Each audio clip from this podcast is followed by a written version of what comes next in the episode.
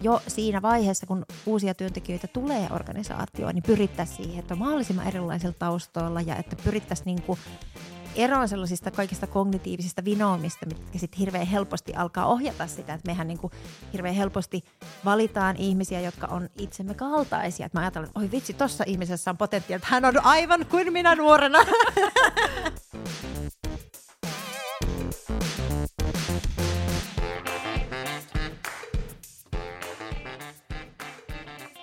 Moikka ja tervetuloa oppimisen psykologia-podcastin pariin. Mä oon psykologi Hanna Siiffeen.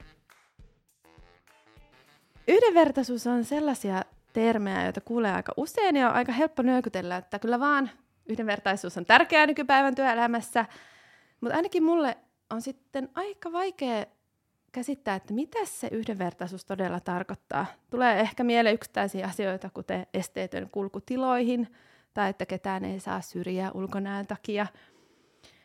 Mutta laajempi ku- kuva jää monesti vähän hähmäiseksi.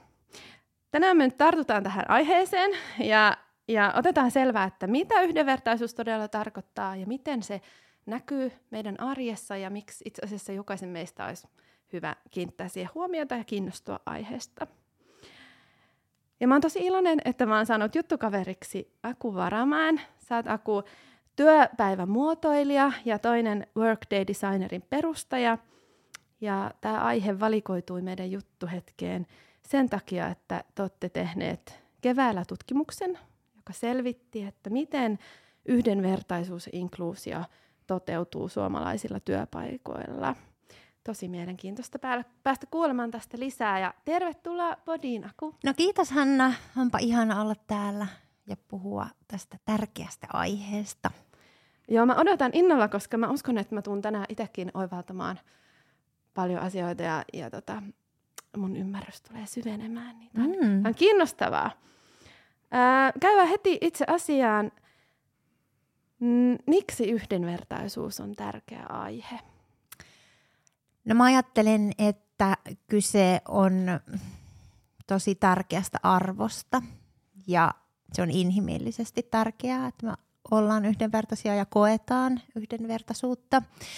Mutta tietenkin sitten omassa työssäni ää, niin kuin organisaatioiden kehittäjänä, niin tässä on sitten myös se bisnespuoli, että sen lisäksi, että se on niin kuin ihmis- inhimillisesti tarkasteltuna tärkeää ja arvokasta, niin organisaatiot, jossa toteutuu yhdenvertaisuus ja sitten vielä semmoinen niin inkluusion osallisuuden kokemus, niin nämä organisaatiot on tutkitusti sitten tekee parempaa tulosta. Siellä syntyy innovaatioita ja ne kehittyy, oppii, kasvaa, on monin tavoin niin kuin toimivampia kuin sitten semmoiset organisaatiot, jossa on hirveän homogeenista ja, ja tota, ei ole sit sitä ö, inkluusion kokemusta.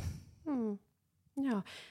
Ja kerro vähän lisää tota, myös tämmöiselle mattimeikäläiselle, että tota, et, et tavallaan mitä, miksi mun kannattaa olla kiinnostunut siitä. Ehkä kun mä oon varsinkin tämmöinen hyvin tavallinen valkoihainen tantta, siis edustaa semmoista valtavirtaa, niin miksi mun olisi, tietenkin se on tärkeää, mutta että osaatko kuvailla vaikka jotain arkipäivän tilanteita tai, tai semmoisia, että, että missä se niin kuin, mm.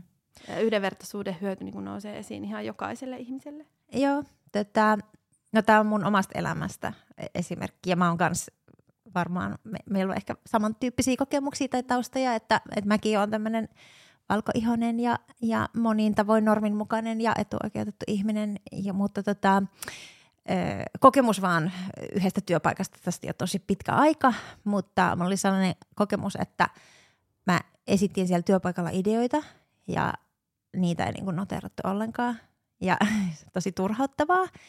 Ja mulle jäi sellainen kokemus, että nämä on tällaisia, niin kuin, että mä oon niin kuin nainen. Se mm. johtuu siitä. Sitten mä rupesin fiidaan niitä ideoita mun yhdelle ulkopuoliselle kumppanille ja ne oli miehiä.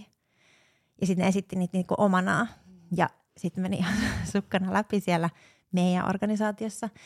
Tämä oli tosi turhauttavaa, niin kuin voit kuvitella. Mm. Ja tavallaan ehkä myös tämmöinen niin etuoikeutettu ihminen pääsee käsiksi siihen niin kuin kokemukseen, että miksi on tärkeää, että meillä olisi yhden, niin kuin kokemus siitä yhdenvertaisuudesta, että se on tosi turhauttavaa, mutta myös, että meillä jää niin kuin, ihmisethän ei tuo sit niitä ideoitansa esiin, jos tämä yhdenvertaisuus ei toteudu. Tai meillä jää niin kuin hyviä ideoita hyödyntämättä, jos me ei pystytä niin kuin näkemään, että tollakin ihmisellä on, on hyviä ajatuksia.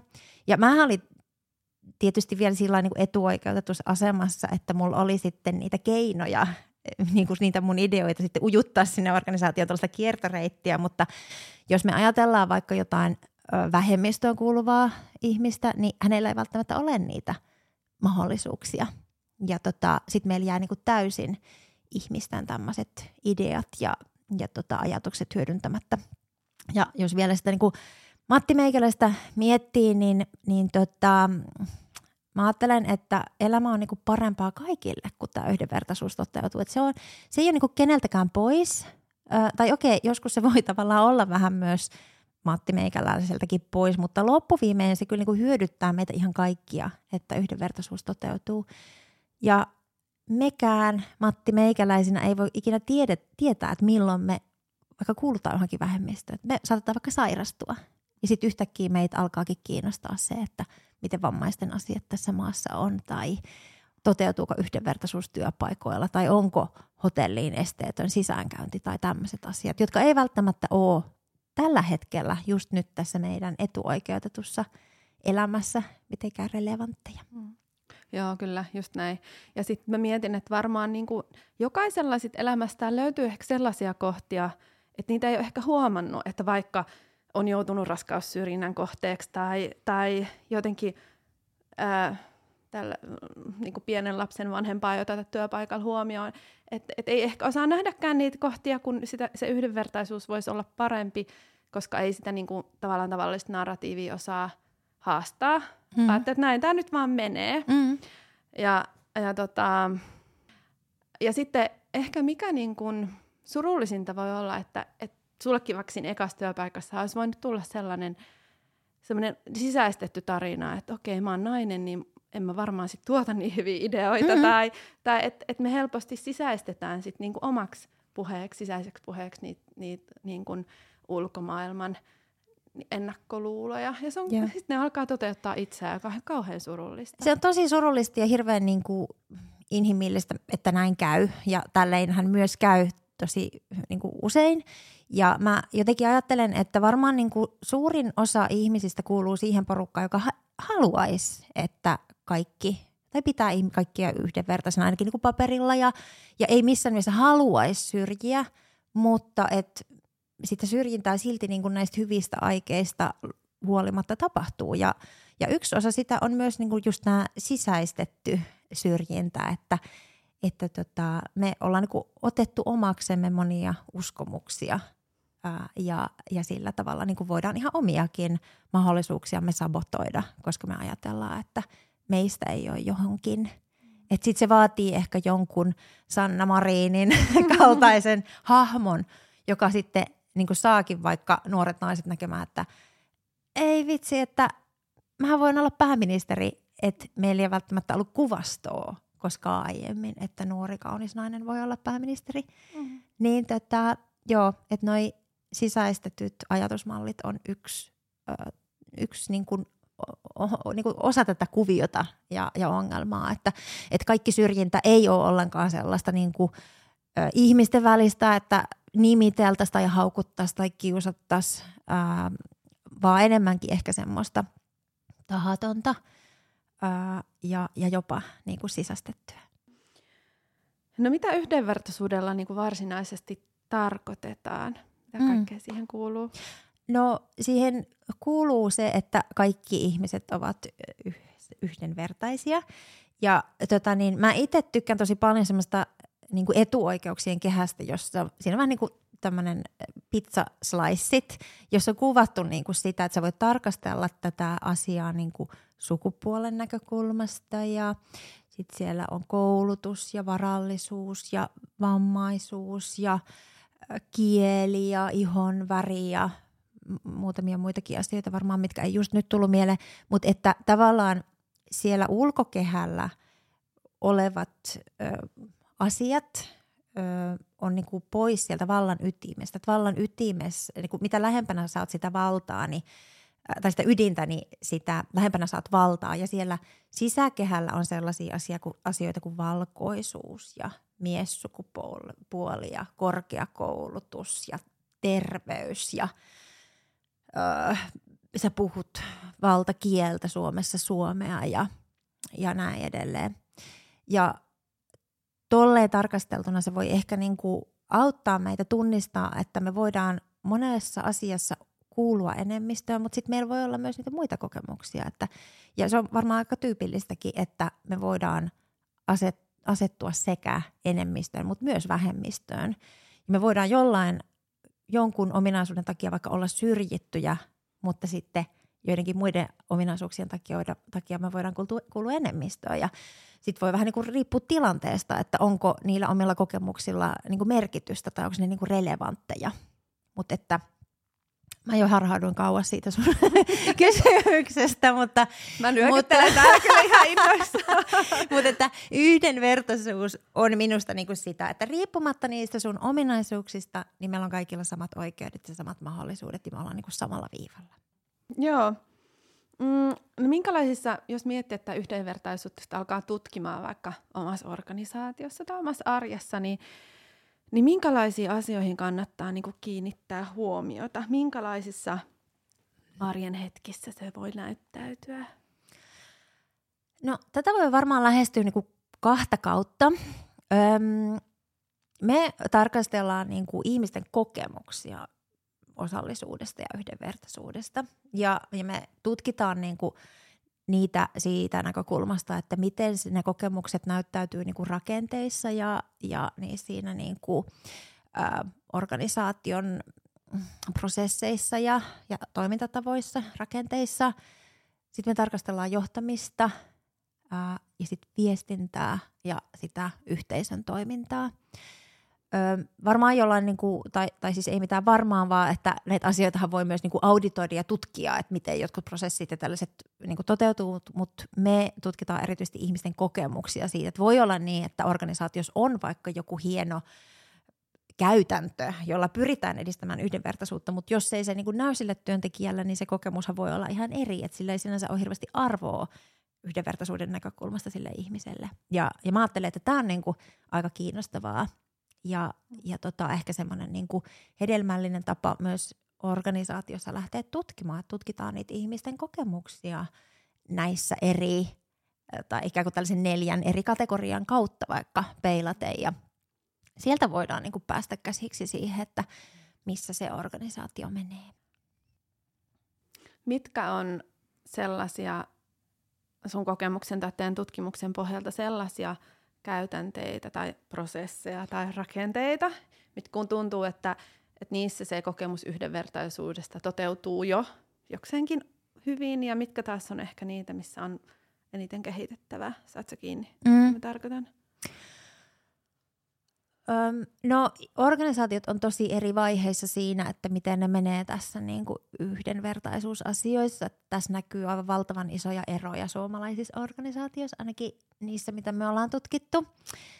Että tota, jossain organisaatioissa ollaan mietitty tosi paljon esimerkiksi rekrytointia, että ketä rekrytoidaan, millaisia ne ilmoitukset on – millaista kuvastoa niissä käytetään, ketä haastattelee, millainen se haastattelutilanne on, että niin kuin jo pyritään niin kuin siihen, että jo siinä vaiheessa, kun uusia työntekijöitä tulee organisaatioon, niin pyrittäisiin siihen, että on mahdollisimman erilaisilla taustoilla ja että pyrittäisiin niin kuin eroon sellaisista niin kuin kaikista kognitiivisista vinoomista, mitkä sitten hirveän helposti alkaa ohjata sitä, että mehän niin kuin hirveän helposti valitaan ihmisiä, jotka on itsemme kaltaisia. Että mä ajattelen, että oi vitsi, tuossa ihmisessä on potentiaalia, että hän on aivan kuin minä nuorena. mm. Ja sitten me uskotaan, että just tämä ihminen on varmaan niin kuin tosi potentti.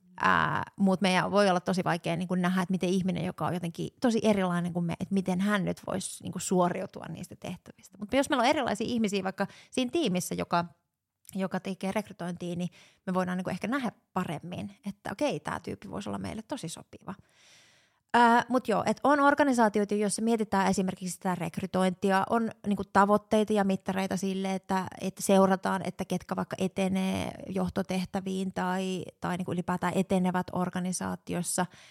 Äh, Mutta sitten on niitä organisaatioita, joissa ei oikeastaan ole hirveästi mietitty näitä asioita ja, ja tota, ö, ei ole ehkä myöskään niinku havahduttu siihen, että, että näistä olisi niinku hyötyä.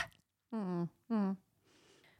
Te tutkitte myös tuossa teidän selvityksessä tutkimuksessa niin yhtenä osana tämmöistä niin kuin yhteisöllisiä ilmiöitä, mm. että, että miten yhdenvertaisuus tai sitten se syrjintä ää, näkyy niissä yhteisöllisissä ilmiöissä. Niin mun mielestä se oli aika kiinnostavaa että mi, ja semmoista ehkä sellainen aihe ole, mitä voi ehkä vähän tarkkailla siellä omalla työpaikalla, että miten meidän yhteisö ehkä siinä niin kuin arkisissa tilanteissa, niin – mm. miten toteutuu yhdenvertaisuus, niin kerrot, kerrotko niistä vähän lisää?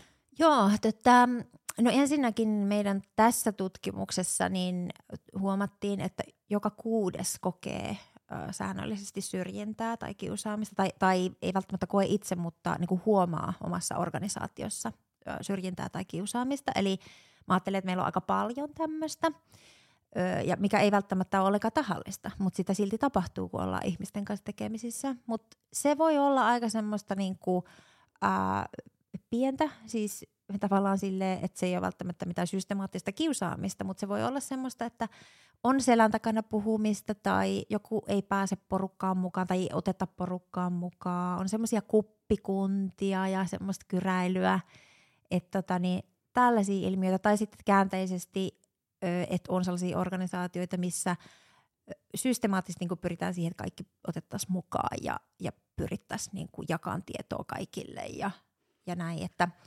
ö, niin kuin ihmisyhteisöjen toiminta, niin, niin se on hyvin moninaista ja kiinnostavaa. Joo, ja tästä tulee jotenkin semmoinen tavallaan niin kuin itsestäänselvyyskin mieleen, mutta huomaan, että mä kun vaikka ajattelin, että yhdenvertaisuusteemaa, niin mä ajattelin tavallaan just niitä vähemmistöryhmiä ja ja tavallaan niiden niin kuin huomioimista. Mutta sitten semmoinen arkinen, että hei, ihminen on eri mieltä tai, tai jotenkin me ollaan erilaisia, tullaan, että ollaan periaatteessa niin kuin samaa puuta.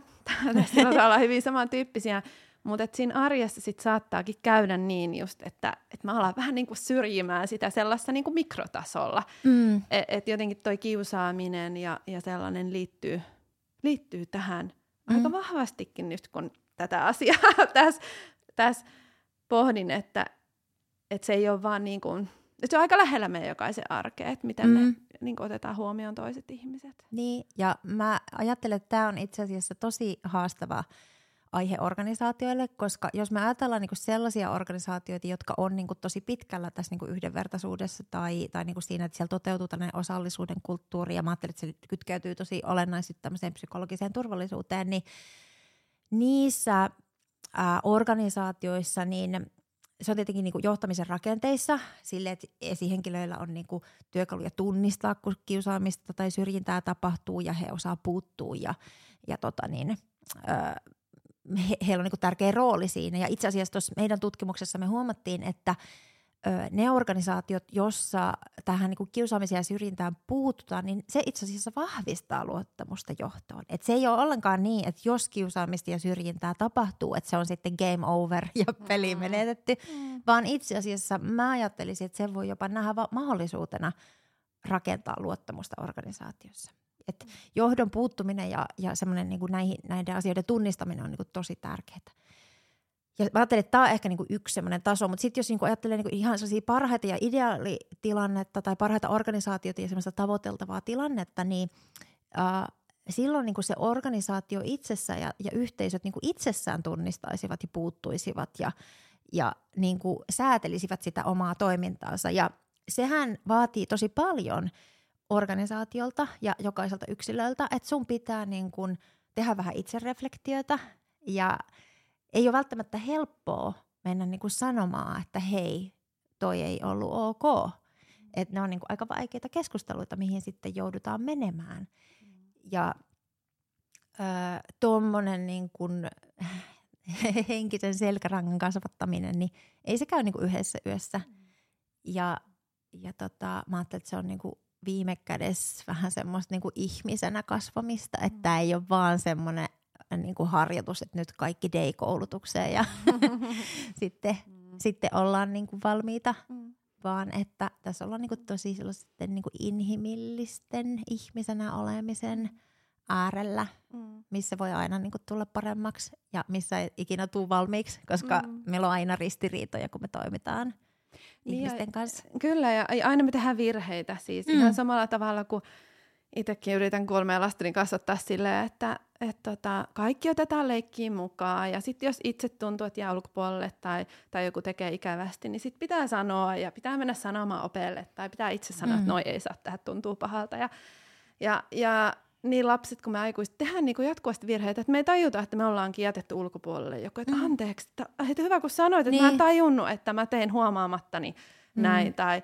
tai sitten, että kyllä mä tunnistan, että totta kai se tuntuu hyvin epämiellyttävältä niin kuin tavallaan aikuista ihmistä vähän huomauttaa, että mm. jos toinen on tehnyt ikävällä tavalla, niin todella suuri kynnys on mm. sanoa, että hei nyt toi tuntui musta pahalta niin, se olisi hirveän tärkeää kuitenkin, että me rohjettaisiin. Ja ehkä tässä niin tullaan usein siihen, että, että tota, erityisesti niin meidän kaltaiset ihmiset, jotka usein kuulutaan enemmistöön ja meillä tavallaan on aika helppoa monesti siksi, että me ollaan valkoisia ja aika norminmukaisia ja me itse harvoin kohdataan syrjintää, niin voi niin kysyä, että onko tämä niin oikeasti meille vaikeaa, että kelle tämä on vaikeaa. että, Niinpä. siis mä, mä niinku tietenkin tunnistan ton, että mm. tosi kiusallista, mutta et jos niinku miettii vaikka lääkäriä, joka on tummaihoinen ja jonka potilas käyttää n-sanaa, kyllä se olisi niinku tosi arvokasta, että hänen kollegansa mm. sanoisi, että toi ei ole ok, kuin sitten se, että tämä lääkäri joutuu itse puolustaa itsensä tai, tai sitten jopa niin, että työyhteisö on sillä että hei, ei se varmaan tarkoittanut mitään pahaa. Mm. Että ihmiset varmaan niin kuin sanoo just tolle, että ei se tarkoittanut mitään pahaa, kun ne haluaa lohduttaa ja ne haluaa niin kuin hyvää sille mm. henkilölle. Mutta että tavallaan samalla hirveän helposti sitten antaa siunauksen epäasialliselle käytökselle. Ja se, mitä enemmistön kuuluva voisi sitten tehdä, olisi se, että avaisi suunsa mm. ja miettisi, että – mitä mä voin niin oikeasti tehdä, voiko mä mm. puuttuu. Mm.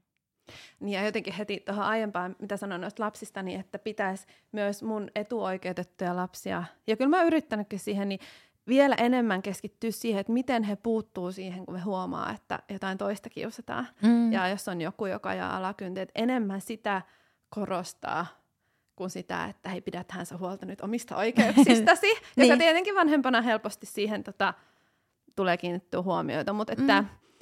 että mä niin kuin tunnistan ton eron, että, että käyttää se energiaa sinne, mikä niin kuin on kaikista olennaista, olla huolissaan niistä tilanteista, jotka on oikeasti niin kuin mm. niitä keskeisiä.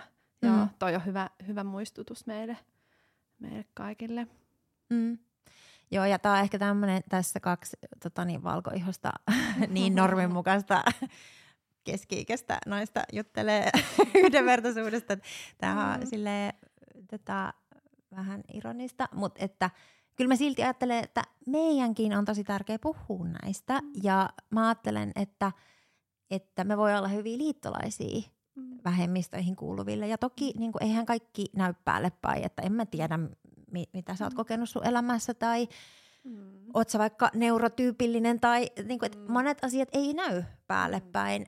Ää, eikä niitä tarvii mun tietääkään, mm. mutta me voidaan niinku kuitenkin kiinnostua näistä asioista ja alkaa niinku tehdä sellaisia asioita, että mahdollisimman monella taustalla voisi olla mahdollisimman helppo niinku pärjätä tässä maailmassa. Mm, just näin, joo ja, ja silleen mä ajattelen, että kyllä niin kuin semmoisella ihmettelyllä ja uteliaisuudella on niin kuin paikkansa mm. ja, ja siitä on niin kuin hyvä, hyvä lähteä, kunhan ei luule niin kuin tavallaan tietävänsä liikaa, niin kuin me tässä roolissa, että voitaisiin täällä nyt niin kuin jeesustella, että kyllä näin ja näin. Ja, niin. Vaan että, että tämä on niin kuin kiinnostava aihe ja mäkin toivon, että oppisi niin kuin näkemään paremmin tämän asian niin. omasta elämästä. Että mihin, mihin, mitä mä en ole niin kuin tajunnut katsoa tai huomata. Joo. Jo, ja toi on oikeastaan se syy, miten, tai miksi me ollaan niin kuin Workday Designersissa ikään kuin haluttu aiempaa vahvemmin niin kuin lähteä – tekemään töitä myös näiden asioiden parissa. Et mehän kehitetään työelämän muotoilun keinoin ja se on ihmislähtöinen kehitysmenetelmä. Ja mä ajattelen, että näissä day-asioissa se, että me tuodaan ihmisten kokemukset näkyviin ja ne aidot pintautetaan ne niin kuin ihmisten aidot kokemukset, niin se voi olla niin kuin hirveän väkevä lähtökohta sille heräämiselle, että okei, meidän organisaatiossa on tällaisia kokemuksia, että aletaanko tekemään jotain. Hmm. Mutta tämä on myös se hankaluus, koska niin kuin meidän kaltaisten ihmisten voi olla tosi vaikea oikeasti nähdä niitä asioita, koska niitä ei tapahdu meille. Et, et, Mutta se, että me ei itse koeta jotain, niin ei tarkoita sitä, että se ei olisi totta tai sitä ei tapahtuisi. Mm, joo, niinpä. Toiko toi tutkimus esiin jotain yllättävää tai jotain sellaista, niin kun, mikä avasi ehkä sun silmiä? Tai... No oikeastaan me puhuttiin jo siitä, että yksi asia, mikä meidät yllätti, oli se, että, että se syrjintä syrjintäkokemusten läsnäolo organisaatiossa niin ei niin kuin heikentänyt sitä luottamusta, jos ne kohdattiin niin kuin hyvin. Että se oli aika yllättävä ja niin kuin positiivisella tavalla yllättävä tutkimustulos. Ää, ja sitten myös ehkä se ää, sellainen niin kuin tulos, että vaikka meillä on moninaisuutta, niin se ei lisää syrjintää tai ongelmia. Että itse asiassa näyttää siltä, että mitä moninaisempia työyhteisöjä meillä on, niin sitä paremmin me niin kuin opitaan tulemaan toimeen toistemme kanssa. Että meidän ei niin tarvitse pelätä sitä, että – sitten meille tulee joku rasismiongelma, jos meille tulee hirveästi erilaisilta taustoilla ihmisiä. Että se ei niin kuin meidän tutkimuksen valossa näyttäisi äh, niin kuin olevan todennäköistä. Ja tietysti silleen kiinnostavaa, että ehkä näin on myös yhteiskunnallisestikin, että moninaisuus ei välttämättä lisää automaattisesti syrjintää, vaan että me tullaan sitten ehkä paremmin – niin kuin toi, tai opitaan tulemaan toistemme kanssa toimeen. Mm. Mutta ehkä semmoinen, minkä voisi niin vielä yllättävänä tähän nostaa, niin se oli se, että miten erilaisissa todellisuuksissa työntekijät ja johto elävät. Että ö, työntekijät kokee itse syrjintää, kiusaamista ja todistaa sitä niin kuin huomattavasti useammin kuin meidän johto. Et meidän johtajatyöntekijät elää niin kuin aivan eri todellisuuksissa ja johto ei vaan näe sitä – niin kuin, niin kuin näitä ongelmia tai yhdenvertaisuuteen liittyen, mitä meillä organisaatioissa on. Mm. Se on aika surullista, mutta se on tavallaan aika loogista, koska organisaatiothan vähän toimii sillä lailla, että sinne johtoon sitten ei aina niin kuin viedä kaikkia ongelmia, että johto ja, ja sitten myös se, että sinne johtoon usein valikoituu niitä ihmisiä, jotka on siellä vallan ytimessä. Ja he ei itse koe niitä, niitä tota, ilmiöitä ja, ja siksi ehkä heidän on vaikea myöskään niitä niin kuin ympäriltään havaita. Mm, joo. joo, ja varmaan helposti voi olla sellaista toiveajattelua, että tavallaan poissa silmistä, poissa mielestä, että ei halua sohasta ehkä sinne, että et jotenkin tota, mitä sieltä sitten paljastuukaan, että mieluummin mm. On siinä uskossa, että ihan ei ole kuulunut mitään erityistä, niin eiköhän siellä ihan hyvin mene. Joo, ja henkilöstökyselyn keskiarvotulos oli ihan ok.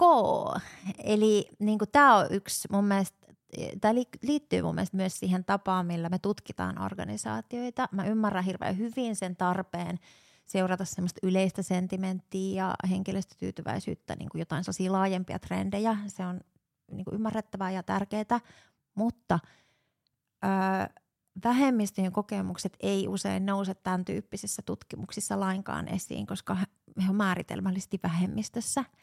Ja silloin meidän pitäisi niin kääntää aika tietoisesti katsetta sinne vähemmistöjen suuntaan. Ja silloin se N ei välttämättä ole hirveän iso, mutta se vähemmistöjen kokemus voi olla niin kuin räikeästi erilainen kuin muulla, muilla ihmisillä organisaatiossa. Ja se voi paljastaa tosi paljon semmoisia kipukohtia siellä organisaatiossa, josta kyllä kannattaisi olla kiinnostunut ja lähteä niitä myös ratkomaan. Joo, toi onkin tosi kiinnostava ja varmasti hyödyllinen näkökulma. Öm, no mikä on se niin tyypillisin lähestymiskulma, ää, mitä kautta yleensä tätä teemaa lähdetään tarkastelemaan vaikka organisaatioissa? Mm. No mä ajattelen, että hirveän hyvä lähtökohta on tuommoinen tilannekuva, että tutkitaan, että minkälaisia kokemuksia meillä tässä meidän organisaatiossa on ja missä me niin kuin mennään. me kuvataan tätä tämmöisellä DAPE-maturiteettimallilla, missä vähän niin kuin kuvataan sitä, että missä mennään näiden toimintatapojen tai rakenteiden osalta ja missä mennään johdon suhteen ja ollaanko siellä ihan compliance-tasolla, missä niin ehkä tota niin, lain kirjain täyttyy vai ollaanko sitten jo niin kuin vähän pidemmällä. Et sieltä sitten ehkä alkaa hahmottua se, että okei, meillä on ehkä tämä johtaminen semmoinen, että meidän niin kuin esihenkilöt on osa tätä ongelmaa, että ehkä sitten tarvitaan jotakin valmennusta vaikka esihenkilöille. Tai sitten voi olla, että okei, nämä on nämä meidän työyhteisöt, että täällä on jotakin tämmöistä kipuilua tai näin. Mutta sitten, jos niinku miettii tuota tavoitteen asentalta ja sellaista, niin kyllä mä ajattelisin, että se äh, siis vaikka tämä on niinku jo, jo itsessään tosi tärkeä arvo ja, ja asia ja ehdottomasti niinku tärkeä edistää, mutta et jotenkin se strategia ja että miten se niinku nivoutuu siihen, että onko esimerkiksi niin, että joidenkin vähemmistökysymysten ratkaiseminen voi olla erityisen kiinnostavaa siksi, että saataisiin tietynlaisia osaajia vaikka. Että vaikka IT-ala on aika voimallisesti lähtenyt niin kuin edistämään naiskysymystä, koska ollaan tarvittu tosi paljon naisosaajia tai niin kuin enemmän osaajia ja, ja sitten ollaan haluttu, haluttu houkutella naisia, jotta saataisiin enemmän tekijöitä ja, ja myös niin moninaisempia tekijöitä. Nyt ehkä IT-ala on sit ollut edelläkävijänä myös siinä, että niin kuin neuroepätyypillisiä on rekrytoitu paljon ja, ja mun mielestä siellä on tosi positiivista puhetta siitä, että me voidaan aika erilaisilla aivoilla tehdä töitä ja että erilaisuus voi, voi olla monissa töissä jopa niin kuin etu, että, että tota niin, hyvin niin kuin erilaisilla taustoilla voi, voi selvitä tehtävissä. Mutta sitten joka organisaatio varmaan pitää niin kuin löytää se oma, oma tulokulma siihen ja, ja niin kuin miettiä, että mistä me niin kuin lähdetään tätä edistämään. Että aika moni meidän asiakas miettii, että voidaanko me lähteä Prideen mukaan. Että, ja, ja moni niin kuin miettii, että jotenkin vähän kipuileekin sitä, että me ei olla niin kuin vielä valmiita tai sille, että ollaanko me niin kuin liian keskeneräisiä. Ja tämähän onkin hankala kysymys, koska sä et niin kuin halua äh, lähettää organisaation viestiä, että vitsi, me ollaan tämmöinen suvaitsevaisuuden linnake, jossa sitten kaikki seksuaali- ja sukupuolivähemmistöt on visusti kaapissa ja kokee sen niin kuin tosi äh, niin kuin loukkaavana suorastaan. Et tietenkin sen pitäisi lähteä sieltä niin kuin sisältä, mutta sitten samaan aikaan mä itse ajattelen, että vaikka Pridein osallistuminen on myös vahva viesti sisäisesti henkilöstölle, että tämä on meille, me ollaan valittu tämä tärkeäksi asiaksi ja, ja tota niin, tietenkin sitten siihen pitäisi liittyä myös sellaisia tekoja organisaation sisällä, jotka sitten edistää asiaa. Mutta että joo, jokaiselle organisaatiolle vähän niin kuin sen oman, oman tilanteen ja, ja niin kuin myös tavoitteiden mukaan. Joo. Joo, ja nyt onkin hyvä tälle loppuun vielä mainostaa tätä teidän tutkimusta. Teidän Workday Designerin sivuilta löytyy se raportti. Mm. Ja kun mä lueskelin, sit, lueskelin sitä ennen tätä meidän keskustelua, niin siellä oli aika kivasti myös avattu niin kuin tavallaan, että mitä tämä on tämä mm. yhdenvertaisuus ja mikä on tämä DAPE-maturiteettimalli. Ja että voi niin kuin lähteä hahmottaa sitä kokonaisuutta ja sitten kenties miettiä, että Joo. mistä kulmasta. Saisiko sieltä vaikka jonkun kivan tai hyvän hyödyllisen sytykkeen niin kuin lähteä tota, tarkastelemaan. Varmaan Joo. muutenkin toki aiheesta löytyy materiaalia. Joo, ja nyt mä voin ehkä, kyllä, sen, se löytyy meidän nettisivuilta workdaydesigners.comista, ja, ja tota, niin mä voin varmaan tässä vinkata myös uudesta tutkimuksesta, joka me ollaan tehty metsäalalle. Ö, tulokset julkistetaan nyt lokakuun lopussa. En ole varma milloin podijakso tulee ulos, mutta, mutta tota, jatkamme tämän teeman äärellä, mutta tota, nimenomaan metsäalan monimuotoisuutta mm. tutkien. Ja nyt emme puhu luonnon monimuotoisuudesta, vaan ihmisten monimuotoisuudesta. Jaa. Ai, mahtavaa, että työ jatkuu. Joo. Kiitos Aku ihan älyttömästi tästä keskustelusta. Tämä on ollut tosi mielenkiintoinen. Ja kuten arvelin, niin opin paljon uutta ja jäi myös muhimaan paljon sellaisia asioita, että mitä, mitä olisi hyvä pohtia. No ihan mahtavaa. Kiitos, että sain tulla. Oli ihanaa. thank you